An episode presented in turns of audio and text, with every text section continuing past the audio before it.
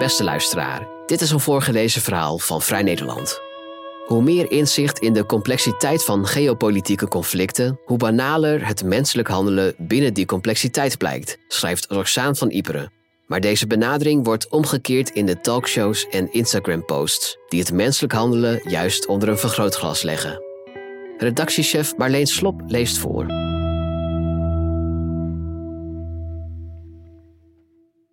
Een boek waaraan ik in deze verontrustende tijd veel denk, is Slaapwandelaars van Christopher Clark uit 2012. Hierin ontrafelt de Cambridge-historicus minutieus de gebeurtenissen in aanloop naar de Eerste Wereldoorlog op een manier die van iedere schuldvraag is ontdaan.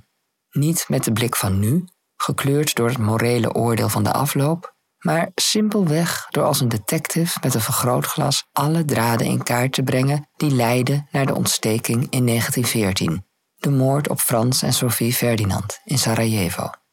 Een reconstructie met zoveel factoren en kruispunten waarbij duidelijk wordt dat alle belangrijke spelers ook andere afslagen hadden kunnen nemen. Het maakt het de lezer onmogelijk om bij een simplistisch het waren de Duitsers uit te komen.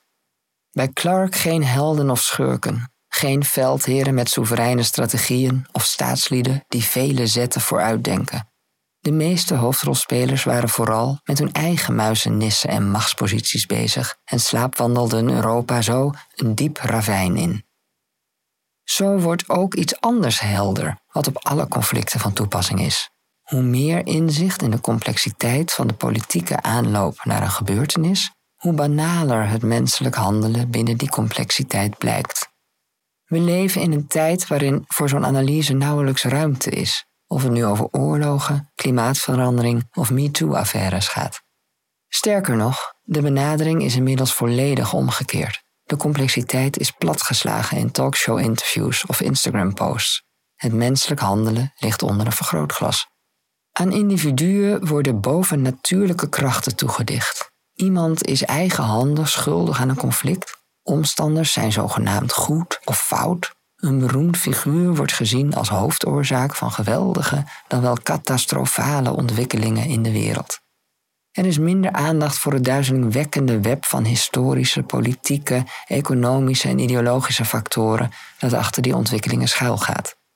Het gebrek aan inzicht in die achtergronden, in combinatie met de ongezonde hoeveelheid aandacht voor de poppetjes, geeft voeding aan de machteloosheid en woede die velen ervaren. Het is ook een reden dat complottheorieën zo populair zijn. Ze bieden mensen een simpele manier om zich te oriënteren in een wereld die steeds onzekerder aanvoelt, en een handvol tastbare schurken om hun frustraties op te botvieren. Betekent dit dan dat niemand verantwoordelijk is voor wat dan ook?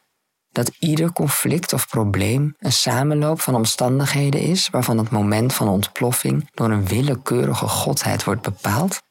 Integendeel, zoals Clark aan het slot van zijn epos schrijft, het uitbreken van de oorlog is geen Agatha Christie-drama waarin we aan het eind de dader met een rokend pistool over het slachtoffer gebogen zien staan.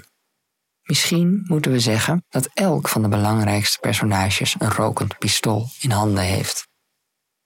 Voor 2024 wens ik een wereld met meer aandacht voor de achtergronden en minder voor de poppetjes. Dit was mijn laatste column voor Vrij Nederland. Het was me een genoegen.